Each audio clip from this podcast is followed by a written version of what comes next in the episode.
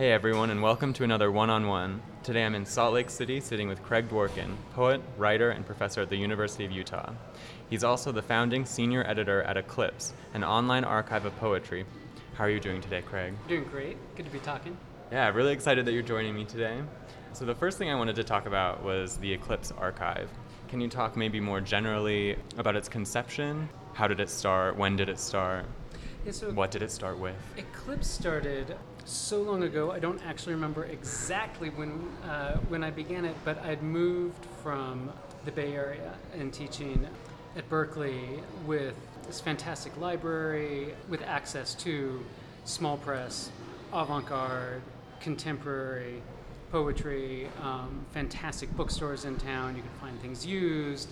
Um, so the teaching and researching about recent experimental writing was effortless and, and, and easy in terms of coming across material. Um, and then I'd moved to Princeton with you know a famed and fabulous library that had no contemporary avant-garde poetry in it whatsoever. um, and I realized that you know if in this you know fantastically privileged position of you know teaching at uh, this elite university, you couldn't teach you know history of 20th century poetry.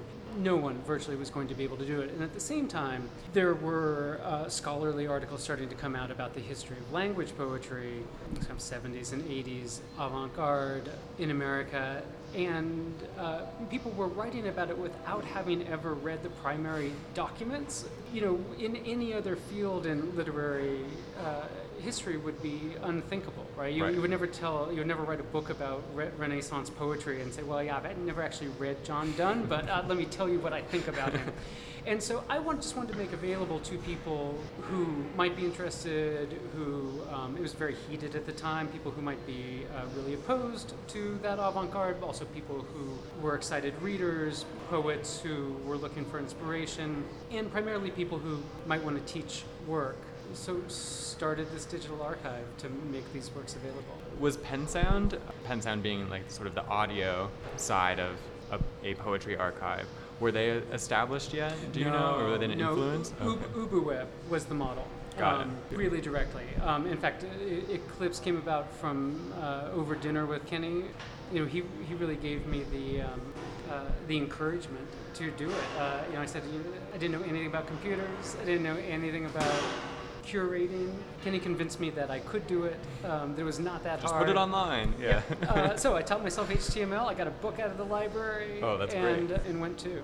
Great. Uh, Maybe could you talk maybe a bit about the process of getting works online and how is it all done basically by you, Yeah, so it, or do you have you know regional pockets of people? You know, someone in New York does some chapbooks there that you can't maybe immediately get here, or No, most of Eclipse is me with my library after I've got my boy to bed, and I'm just staying up late and scanning, scanning a book off my shelf.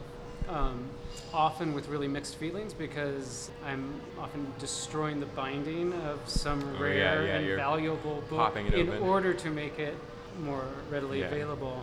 Some of the rest of the material, especially some of the runs of journals of small press journals that we've put up are done by uh, by my co-editor Danny Snelson. But it, it is essentially local in that sense that it is it's just the two of us. Sometimes have a an intern who helps with things. In terms of permissions or things like that, do you reach out to the to the authors before putting anything online? Yeah, Eclipse, unlike uh, some of the other online archives that I've worked with, is 100% above board, permissioned. Yeah, because I would wonder because you know since a lot of these pieces have such small runs, have you ever gotten denied putting something up online? Interestingly enough, those are those are few and far between, and mainly come from um, copyright holders who are not uh, who are not the authors themselves. Right. So, you can't uh, get any Louis Zukofsky up on. Gwendolyn Yeah. Brooks' Ah. estate, the widow of Joseph Ceravolo. Um, I really want to have Fits of Dawn, uh, fantastically uh, experimental, weird, unprecedented, unknown book. Um, that I, I was ready to destroy um, to put online. Um, but you know, she, she thought it was going to make her wealthy someday. Um, we recently put on um, almost the full run of uh, Lyn Hejinian's Tuumba Press chapbook series. Oh, wow. Um, and because it's a, it was technically published as a journal, has ISSN numbers, means that copyright, if you reproduce the entire thing, is only with the editor. So legally, all we needed was Lyn's permission, but because of the nature of poetic communities and because of uh, Lyn is such a nice person, um, she actually asked all the authors, there must be about 45 authors individually, um, if they would be happy with putting Oh, things wow. on. Uh, only three people said no. Uh, Richard Wow. Um, declined, Uh-huh. um, and uh, Carla Harryman and Barrett Watten um, Oh. both declined. But you know, these are um, you know for, for every for every person like that, you know, 25 people um, say Say yes, yes. with enthusiasm and gratitude. I, I wonder since you know they these runs of these types of objects are so small, there's um, an aspect of fetishization that can occur with the materiality of these things. But it's good that you don't run up to too much of that. But maybe since you're, uh, as you say, maybe destroying some of these things, this is a pretty general question, but like. I almost want to ask like what that feels like to destroy the like material one, you know, meat space version for the online version and if there's what kind of like relationship you see between that object in your hands and the object online. So part of the impulse behind Eclipse um, is to, um, and, and the reason that the works are up there as image files, um, is that as a literary critic, I'm really committed to um, the, the semantic force, to the, the signification and the, and the meaning of all of the material elements of a text. And so how it's bound and the kind of paper and the typography are part of the work for me. So um, on the one hand, that is exactly, I'm destroying part of what I'm trying to make available um, to a viewer.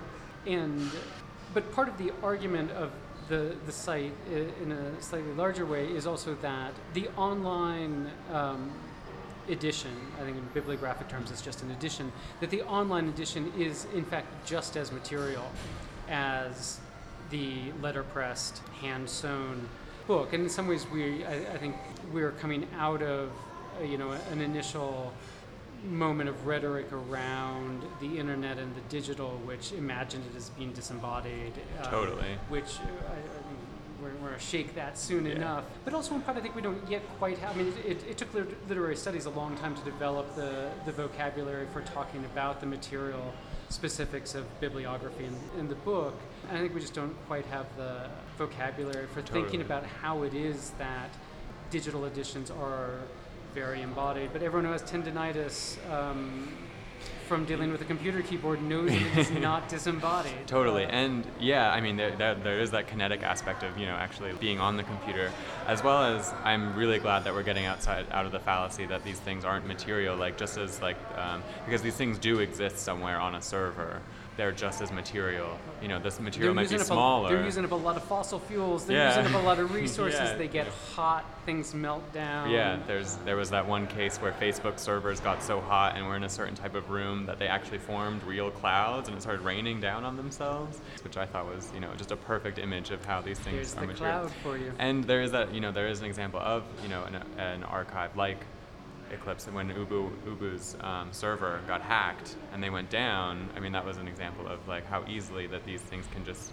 you know these things that have this sort of illusion of permanence can just Right. like be wiped away. I mean, that is the other, uh, you know, I- irony of trying to preserve, in some sense, this, the dream of archives. Um, trying to preserve these print books, which are, you know, pretty sturdy um, media, um, likely to be around for hundreds of years, uh, in uh, formats and configurations uh, in, in this digital world that are likely to be around for months, yeah, months exactly. or, Yeah, or years. The early parts of Eclipse are on uh, zip drives. if anyone remembers what those are, the early files were coded in a proprietary file format um, called SID files, Mr. Oh, wow. SID by Lizard Tech. Uh, Wow. you know, and this is not that long ago. Mhm. These are totally inaccessible, even to me.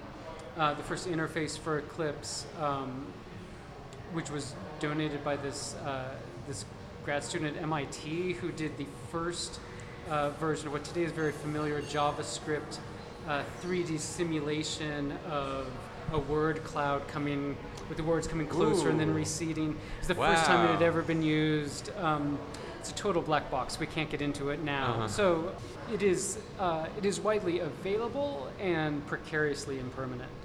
Right. And I love, I mean, that has such um, synchronicity maybe with the ephemeral nature of these, you know, Exactly. these fugitive these other objects. I almost said original objects, but I, I worry about saying that. But but that ephemerality, you know, exists in both um, spaces. I think. I mean, it's interesting. I think a fetishization of um, or an ephemerality of works online. I think is importantly an aesthetics of that is emerging as the vocabularies, as you said, are being built up for those things.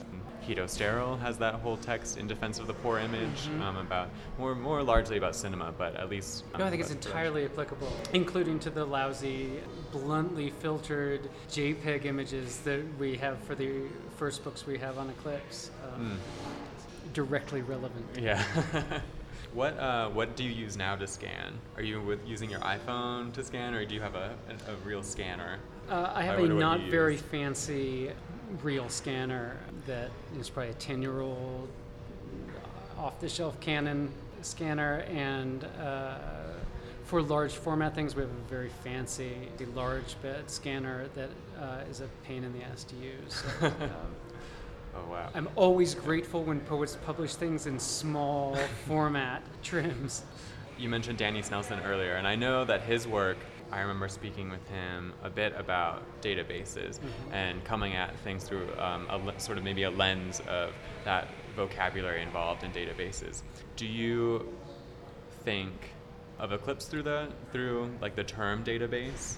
Yeah, database is a much better term than archive, which Mhm. I think is not really quite accurate for what Eclipse does, though it is the term um, that I use. And Danny, in fact, just defended a um, absolutely brilliant um, dissertation, uh, which has a chapter on Eclipse, as well as other big, small databases Mm. like PennSound uh, that you mentioned, and like UbuWeb. So. Uh, a lot of what I've, a lot of how I've learned to think about Eclipse comes from learning from Danny's Yeah.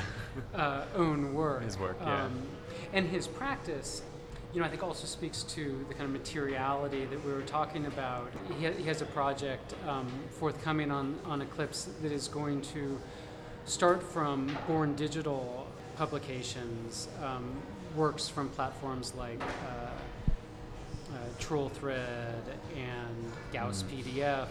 He's essentially going to print out, then rescan, and put back in Oh, wow. um, as newly digital uh, files on Eclipse. And so, um, you know, I think that that speaks better than anything to um, the materiality uh, that is involved, even with um, accessing um, born digital documents. Right. As an editor of Eclipse, so you, is there any sort of curating that you do? Uh, maybe is a good word for it. Any sort of anything that you try and bring to the archive that um, does it, um, or is it just um, you put on sort of what you're able to come across?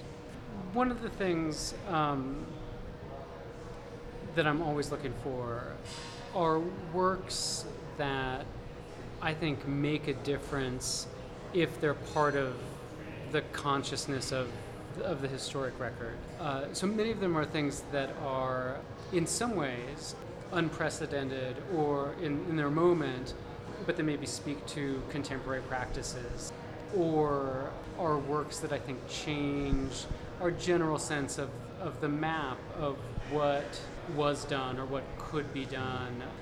And so um, it's I tend to like all the stuff that's on it. And since most of these books are just coming from my shelves, they're, they're, they're things I have, and, and because I, I like them and because I read them. It's not meant to be so much a, an archive of valuation. It's not just stuff that I think is good. Um, and there's some really bad stuff on there. you won't have you don't have to say which you think. I'm not going to name any names, but just because uh, you know I think something's like you know not a great book, it doesn't mean that it's not an important book because it showed someone doing something that hadn't been done, or in in some ways, you know, my my imaginary audience is someone who's maybe not um, you know an expert in small press avant-garde of the 70s, but um, someone who's interested in contemporary poetry, maybe is teaching a class on contemporary poetry, and they think, oh, James Merrill is really as experimental as it gets, that they can take a look at this and say, oh, okay, I still want to be reading James Merrill, but it is not as crazy as it gets. Right. Um, so yeah, changing changing the sense of the the landscape. Yeah, and I, yeah, that was actually maybe the, the word that I would use too is getting like as much of a textured kind of landscape as you can Mhm. these kinds of things. I think. Do you do any anything as in you used used the word edition before? Would you say have there been, been any releases on Eclipse as new editions of uh, works?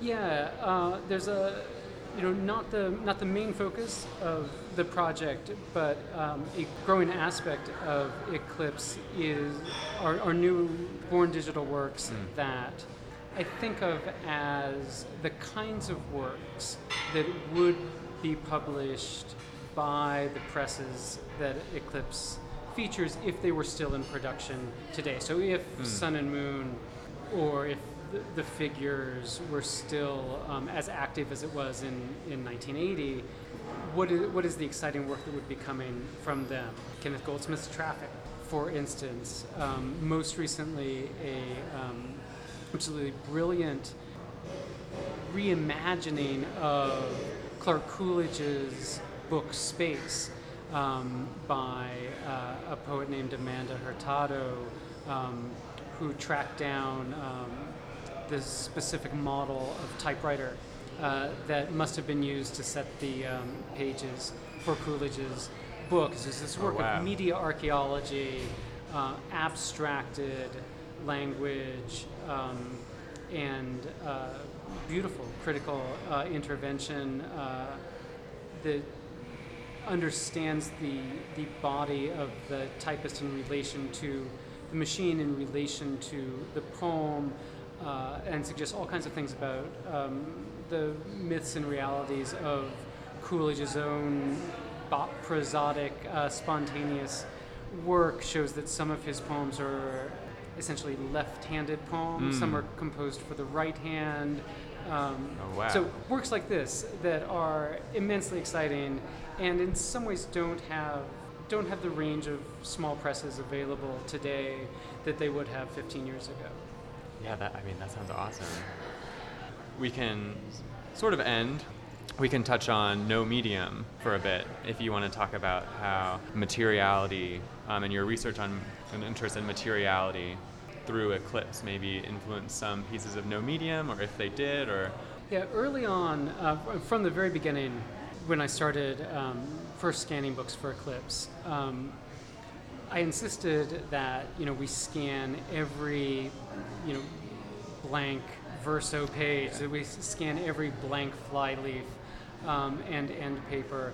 Um, not because I could imagine what anyone would do with it, but I wanted all that material um, available to some future reader, some future scholar. Um, you know, it reveals things about printing method and bleed through and binding and who knows what else. But uh, part of the ideology behind Eclipse is that I don't want to try and predict or imagine or limit what people will do with the materials. I want to make as much available as possible. Um, this is why there's no metadata. Um, I'm not, uh, you know, tagging. When I, when, when I first set it up and worked with a consultant at the Princeton Library, they wanted me to uh, to have metadata tags for uh, every metaphor in a poem. They said, well, you could you could tag every water imagery. There's first showed that they did not understand, you know, Bruce Andrews' poetry, um, but also that. Um, every leaf, every leaf of yeah, leaf of grass. this is not the. It's. I don't want to imagine what people want to do. Um, I want to make it as, as available as possible. Um, uh, but it also used to drive these these these initial consultants crazy that I was that you know I was doubling our file size um, by scanning every blank page of this full beautiful uh, you know 600 DPI full color scan of a blank piece of paper, um, and that in some ways is also where no medium uh, originated. It, there as a sort of challenge to myself as a potential uh, scholar and, and critic um, to kind of put my money where my mouth was and say, all right, well, if I really believe, if we really believe that um, all the material aspects of a book are um, signi- significant, both in the sense that they are important and also that they signify that they're meaningful. And I wanted to write full on, full length, scholarly, serious, literary critical readings, yeah. art historical readings Mm. of blank media, with the challenge being that I wasn't allowed to say the same thing from chapter to chapter, Mm. and that I wasn't allowed to fall back too quickly on the kind of lurid rhetoric of high theory. Um, that I was not allowed to get too too soon to something about absence or aporia or the void or anything like that, but really to read it. Um, Right. So I'm reminded of like um, certain a way of writing through protocols and something another thing that I'm generally interested in too. But you know that's sort of where these where my fascination with these blank objects exists is like through the protocols of their creation. You know there is you know the protocols of like the ream the blank ream of paper. I wonder maybe if you have any thoughts on protocols as they might relate to ways of writing. For, ex- for example, you have like a very parse, um, your book of poetry that is very strictly, but one of the most strictly written by a protocol pieces of writing that I've ever come across. Um, maybe if you have any thoughts on how that kind of modes of writing relates to algorithms and the way that um, software or um, projects that are pieces of writing that are built on those types of pro- protocols relate. And if you see if the relationship there is maybe is one to one for you or if you have any thoughts. That is a bit of a like jump but What? Tell me more what you're thinking, because you're So- you've got to start on this. yeah. I will follow. okay. Um, all right. And Kenny writes in uncreative writing, the writing of the future will be done by robots, or like, and that there's all of this writing going on right now um, by machines for machines, not for people, and that the, this way of writing is just could be just as interesting to read or looked at through a lens of um, literary theory, and should be given that sort of rigor. Do you think that there's do you see an aesthetic relationship between that kind of writing, this what I what I've called dark writing, um, writing that exists, you know, like